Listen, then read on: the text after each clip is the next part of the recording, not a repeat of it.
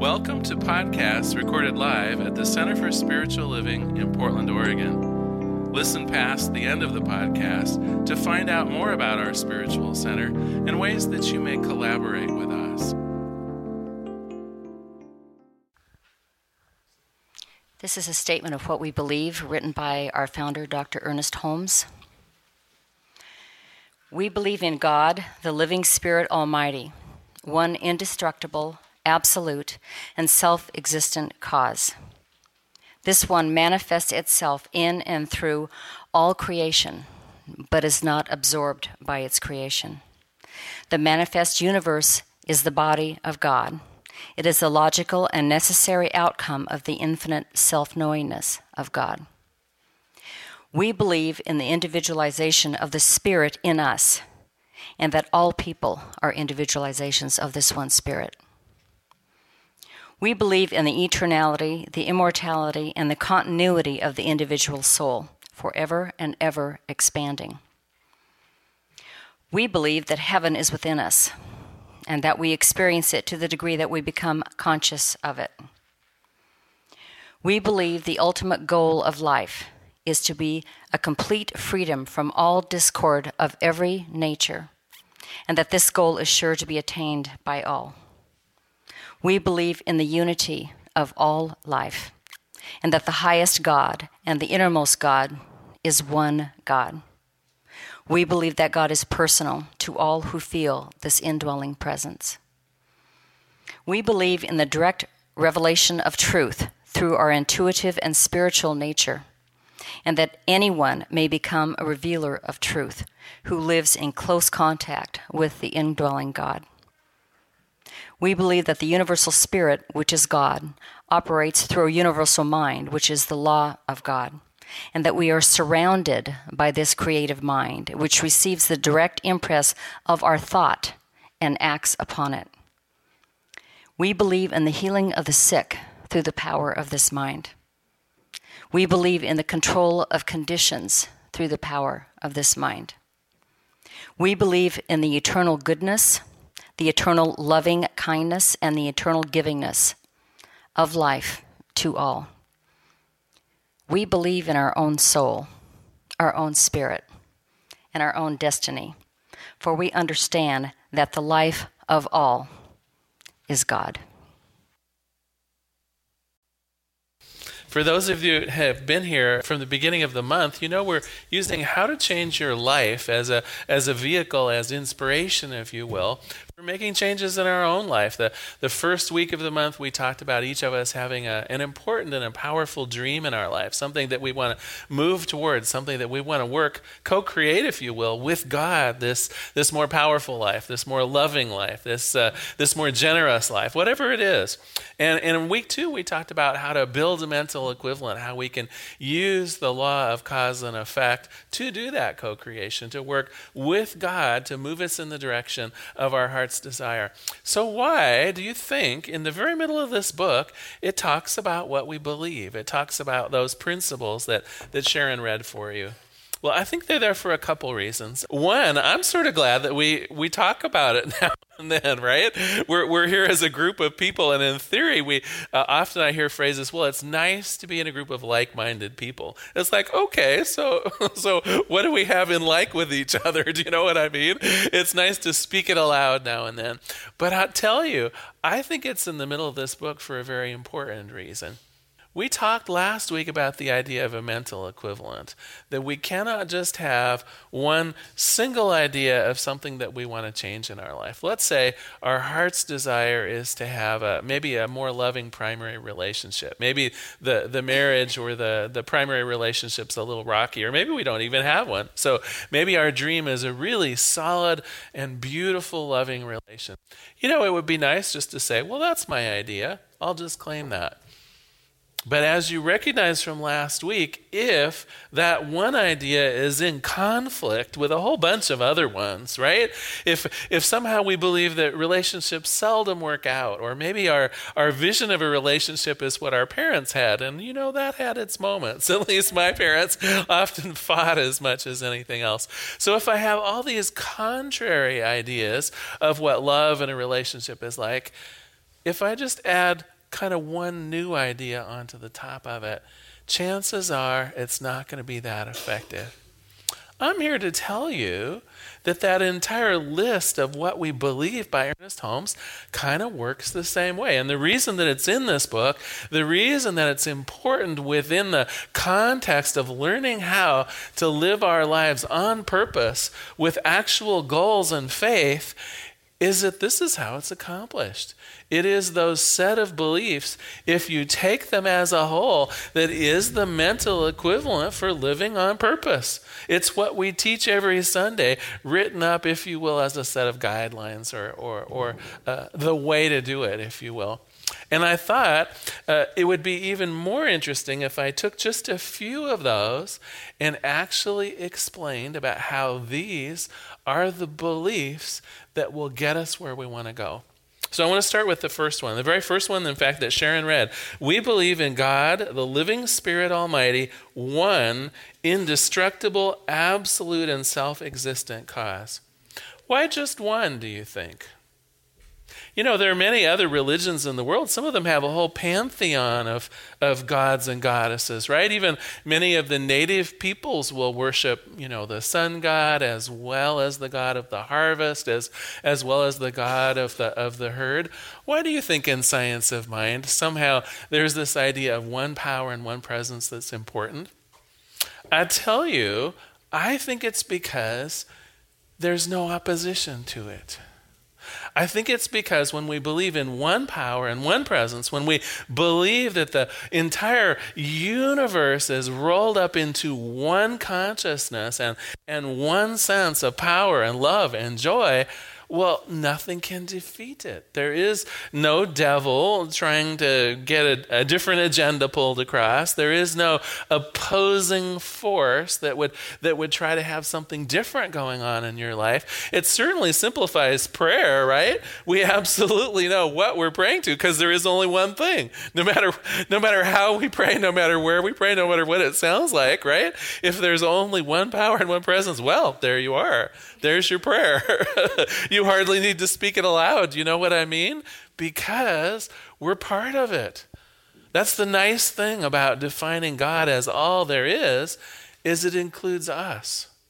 And that leads me to the second thing that Sharon talked about. We believe in the individualization of the Spirit in each of us, that all people are individualizations of the one Spirit. And so each of us, if you want to think of it, is a, a God in miniature. Each one of us has the divine moving through us and as us. And I think this is like one of the most important lessons, if there is, or one of the most important beliefs that there is. Our desires are God's desires.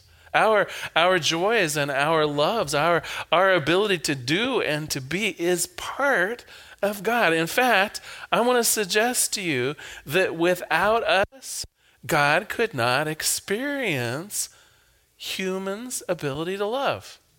Without us, God could not experience humankind's ability to be kind and have mercy. Without us, God isn't human anymore. We are the very instruments, the very hearts in the hands of God. And sometimes I, I get the idea that people think that our, our own desires are kind of petty, that our own, our, our own dream of a, of a life that's filled with love or goodness is, is just a, a kind of a base human feeling that, that maybe doesn't count as much in the world. I'm here to tell you it just isn't so. Even our desires are part of the desires of God. We are no less divine than, than the bigger picture of God. We are no less worthy of the, the full measure of love, of life, of joy, of peace. We are absolutely divine, not only in, in how we're made up, not only in our potential, but also even in ourselves just as we are.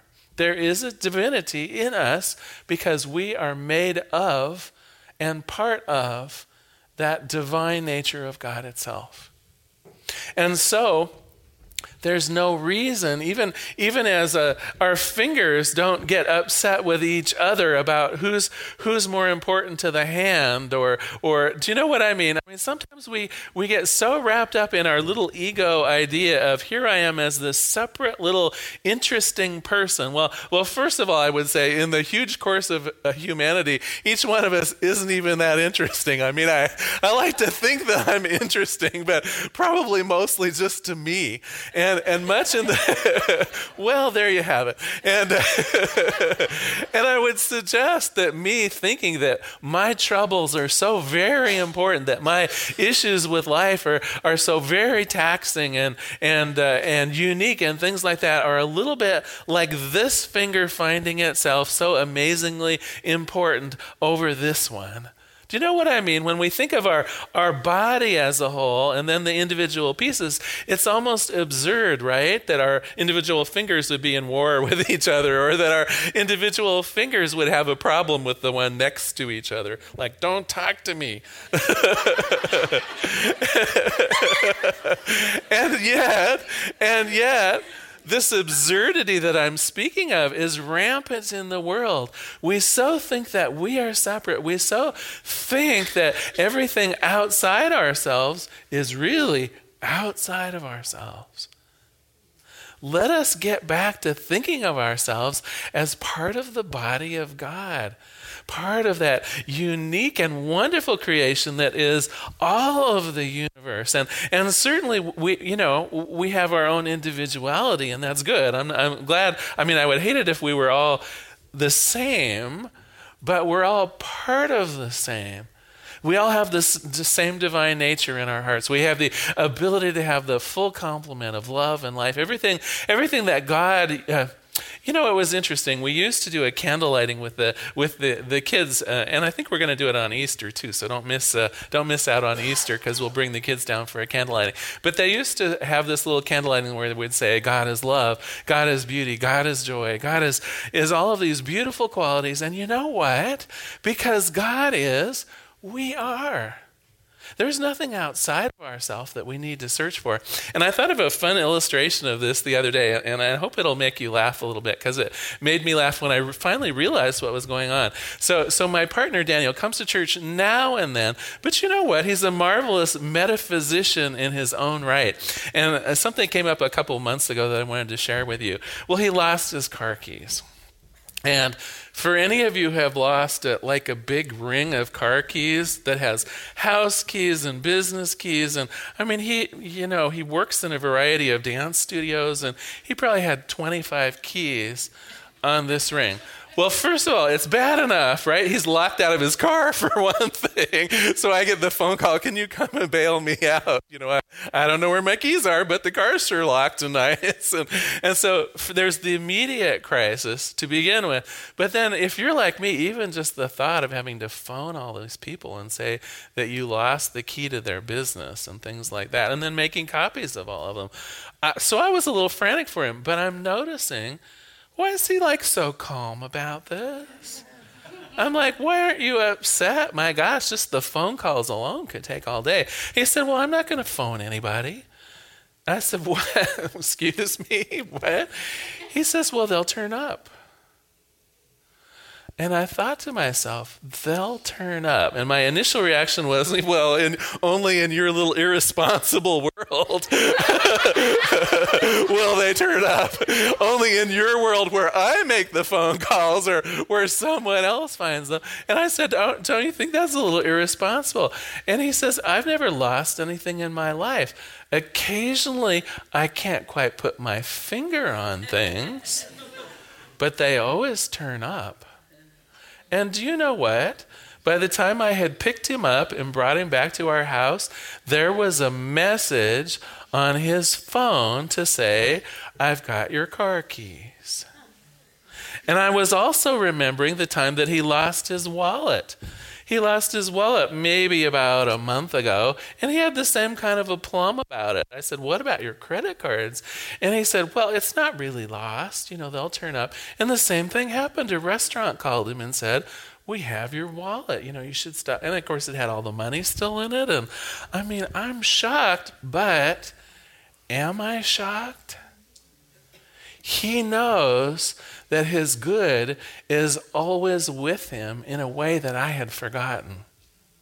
He knows that something that he owns in his heart that he accepts as being his and of his use in his heart and his mind, all it can ever be is temporarily out of his sight because the ownership is still there, the utilities are. I mean, the fact that the keys weren't there didn't mean that those keys wouldn't unlock those doors anymore, right? And yet, that's kind of how I was behaving, as though, oh my gosh, you won't be able to get into things; they're gone forever. And the reality is, only gone from his temporary sight. This is a huge lesson because this is true about everything, everything everything that is important to you. If you own in your heart and in your mind, if you have something close to you and you know it is for you and has a use for you and it is you, you will never be separate from this. And it's true if you think about the loved ones in your life. It's true when you think about your physical possessions. It's true when you think about anything that's important to you. If you own it, if you accept it fully in your heart, it is simply for you. You don't have to strive to, to get something that's gone. When things are lost, they're not really lost. Do you know what I mean? So often I think we spend our time trying to find our good as though it's trying to get away from us. and the reality is quite the opposite. If we can feel our good, if we can sense our good, if, if we have that mental equivalent that I talked about last week in our hearts and accept it, it will do everything it can to get into our life. And I like to think about when I'm not quite satisfied with my life, not that I have to do anything, not that my good is somewhere else, but rather I like to think of it as just being in the next room. Do you know what I mean? It's that idea of I'm watching TV now, but I know the snacks are just in the next room. right? And when the break comes, when the break comes, I'll go claim my they're already in the refrigerator. I know they are. I can't see them right now. But when I'm hungry, when I put the, the TV on pause, there they'll be. Not in my sight, but absolutely at my command. This is the way I'm beginning to look at life. I learned something important from my partner. Why would I worry about the loss of something that I really can't lose? So, next time you're working on your mental equivalents, like we talked about last week, don't think of them as a yearning. Don't think of them as a something that you patently don't have but wish you did, because that will tend to keep them at a distance. Even if your mental equivalent is clear, even if in your, your own mind you you have great clarity around what it is you want to experience, if you have that sense of, and I don't have it, what you're really doing is emphasizing the lack. We're going to talk some more about that in a minute.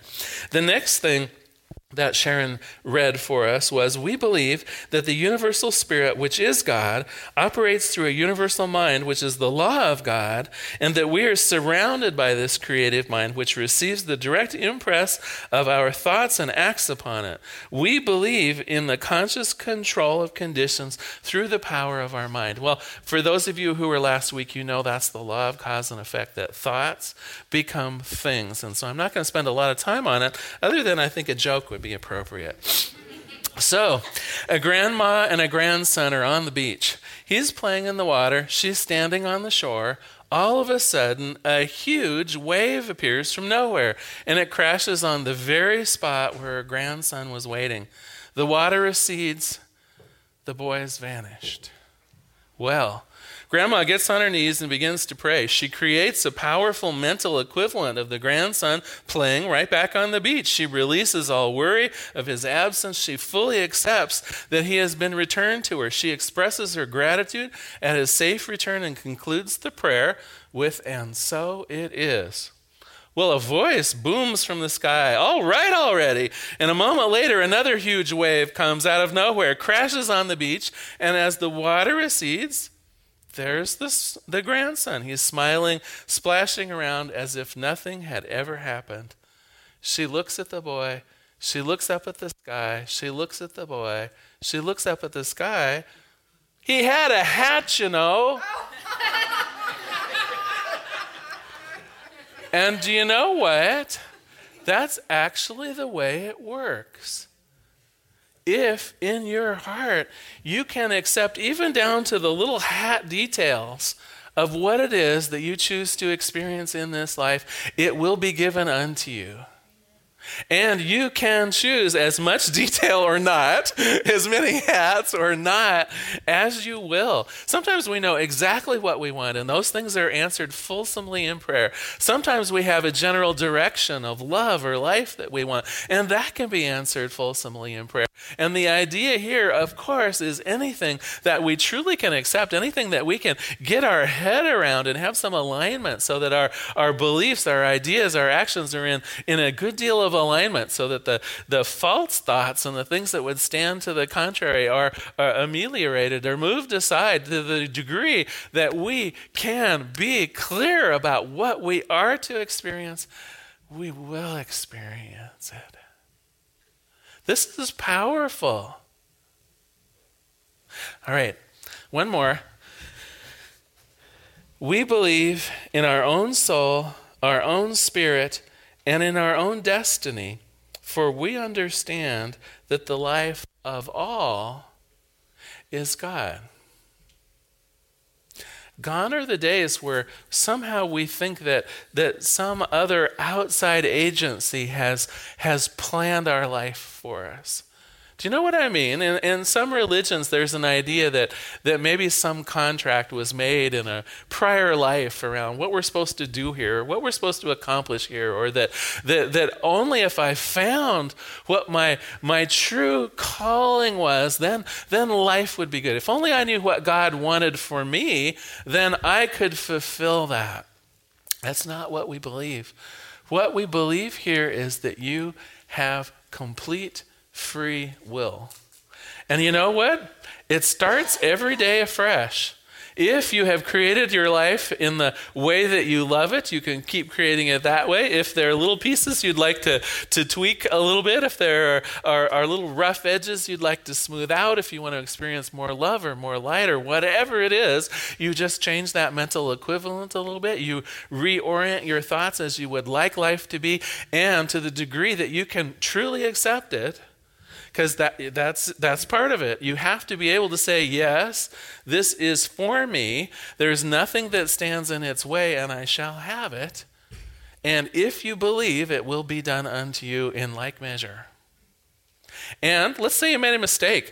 I remember not too long ago, someone, I think it may have been a joke I did on Sunday, and the punchline was Be careful what you wish for, because you might just get it. But the good news here is, well, then start over again.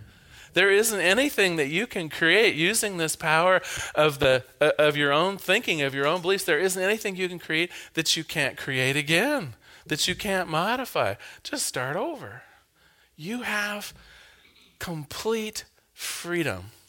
Now, I know some days it doesn't feel like that. I know that some days it feels like there's an inertia to your life that just won't stop that you've been moving down this path and although you'd like to like to take a different path it's like the guardrails are up.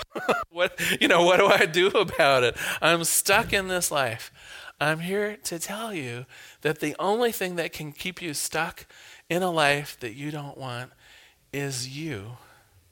There may be tough decisions to make there may be beliefs of unworthiness or, or trappedness that are going to be devilishly hard for you to work on, but we know there's no devil. The only power on this planet is that power we talked about back in the very first belief, and it is a power that will simply always say yes to you. So when you say, I intend to have a beautiful life, it says yes. When, it, when you say, I want to experience more love, it says yes. It says yes to whatever you say, including it says yes to maybe the timing's not right it says yes to maybe I'm not worthy of this new job. Maybe I'm too old to be in the relationship that I want to be in. It'll say yes, I'm afraid to all those things. Here it's back to that alignment. Here it's back to that mental equivalent, that, that collection of things like the what we believe statements that all are unified, that all hang together, that all work on faith in a positive and universal direction. And when our beliefs and our thoughts, when the dream that we want to have is that level of consistent, that level of felt and contained and owned within our own heart and in our own mind, then the yes will be a resounding yes that cannot be denied. Because we're not having the extraneous thoughts of I'm, I'm too old or I'm not educated enough or, or those other crazy thoughts that are staying in the way of that dream that's already in your heart. I have a bit of homework for you. Last week, I asked you to begin the process of building a mental equivalent, a, a, very cohesive mental picture of how you wanted your life to be. So, if you wanted to have more love in your life, your mental equivalent would contain those things that say love to you in some level of detail, and that you would begin looking at any of your beliefs that would stand in the contrary or in opposition to what it is you want to experience, to start working on those, to start looking at them and see if they have to be true for you if there's something that you can put aside or, or revision into something that would be more supportive if you wanted to do. Well, that's not good enough. There's the bad news for you. Because if it's still at the level of being wishful hopeful, if it's still at the level of not being something that you really can accept in your heart, then it will be elusive to you. So, the next part of your homework is to have it be like the snacks in the next room.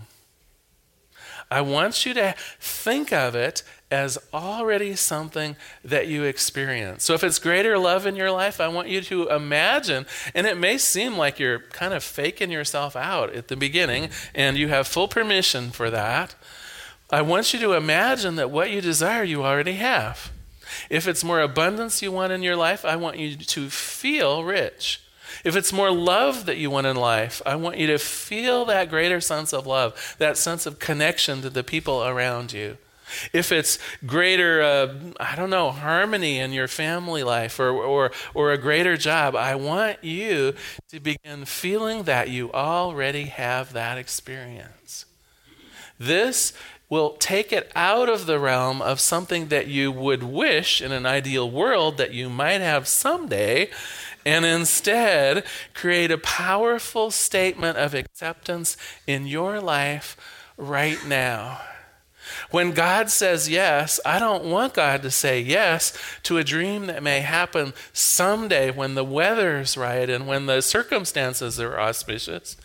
I want God to say yes to you today just the way you want it. And if your dream requires a hat on it to be satisfied, I think that's great. Let's have the dream include the hat, include every detail that you would have in your heart, but have it in your heart. Know that it is for you. Know that you don't have to do or be anything extraordinary. Know that you're not appealing to some distant God that that that who knows where this this deity is because the answer is the deity, the divinity, is right here as well. As you know the truth for you, God will say yes. And to the degree that we can be single minded, simple minded, unified in our thinking, the degree to which that mental equivalent of joy or peace or health has no opposing beliefs and thoughts, oh my gosh, you will be thrilled. The other thing that sometimes people ask me, they'll say, Well, you know, I have all these kind of contrary thoughts. You know, I maybe have 20 or 30 thoughts that would tell me that relationships are difficult, or that when I observed my grandparents, there was a lot of fighting, or that, or that jobs are a great burden and that I can never get it. You know, there might be any list of beliefs that you have had. How do I, you know, how can I hope to. Po- well, there's two answers to this. One is thought by thought, you work on them. Thought by thought, you say, Does this have to be true for me? Thought by thought, you say, well, that may have been the way that I was 10 years ago, but can I have a different way of thinking today? Thought by thought, anything that stands in your way of that perfect mental equivalent, you address it. But you know what? That might take a while. I also believe in a complete revelation. I also believe that within our heart we can be so compelled, if you will, by the vision of a beautiful life, by that perfect idea. Just like, have you ever gotten a present that you liked the wrapping almost as well as what was in it? You just look at it and you go, this is perfection itself. And what's inside will just be like even more. And I don't, almost don't care what it is because how sweet that someone gave this to me, how beautifully it's wrapped. It's like, it's like it's perfect and you don't even know what it is yet. When you have in your life that mental equivalent that is all wrapped up with that same level of bow and perfection, you really can sense that this life that you're imagining, that this life that you shall have, is exactly the way you want and it will be beautiful and you claim it and you are it. I think all of those other thoughts will pale in comparison. I think that anything that stands in the way isn't going to stand in the way for long because you have the passion, you have the energy, you have the, that sense of completion in you that nothing will deny. All right, I've gone on a little too long on your homework today. Your homework is to simply take that dream that you were working on and make it as real for you as you can. Even if it requires a little fibbing in your heart. Even if you don't quite have it yet, then just say, well, it's in the next room, but it's still mine. Right? I'll turn off the TV in a minute and I'll, and I'll go in and experience it. So, so that's the homework. Take that mental equivalent that you've been developing and continue with it in terms of ownership. I'm going to close with a reading from Ernest Holmes and a prayer. He says, We are not only centers of God consciousness, we are immortal beings, forever expanding, forever spiraling upward, forever growing in our spiritual nature. What transformations must ensue? What changes of consciousness must take place before this is finally brought about? Well, the finite has not yet grasped the infinite. But through the whisperings of divine intuition, we know that even though we now see as through a glass darkly, we shall someday soon behold reality in complete clarity. We shall be satisfied when we consciously awake in the likeness of that divinity which shapes our ends always. Let us pray. There is one power, one presence, one life, one joy. I know it's infinite. I know it is the sum total of everything that exists, everything we can imagine. The entire universe, the multiverse, even, is this thing that I call God. And what I know for sure is that that includes me. That I am an individualized center of this divinity, of this godness. And as it is true for me, it is true for each person in this room and beyond. Each person here, each person on this planet is part of the infinite. And because the infinite contains all the good, all the love, all the joy, all the peace, all the abundance, all the, all the, the sweetness of life, that means that I am the heir to that. That as I can accept it in my own heart, God's love is my love. God's power is my power. God's joy is mine to experience. God's peace is without limit and in my own heart. And so today I simply stand in gratitude. Gratitude for what we believe working in my own life. In gratitude for seeing the presence of God in this very room today, in the hearts and in the minds of the people in this room. And so, with great love, I just let it be, and together we say, and so it is. Thank you for being here today. Thank you so much for being here today.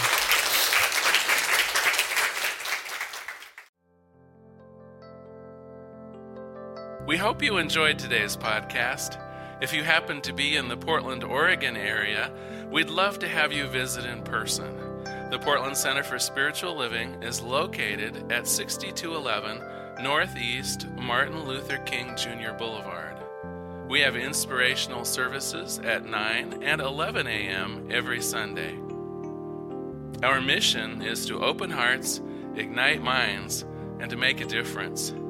If you'd like to support our center and its podcasts, you can donate online at www.pcsl.us/donate.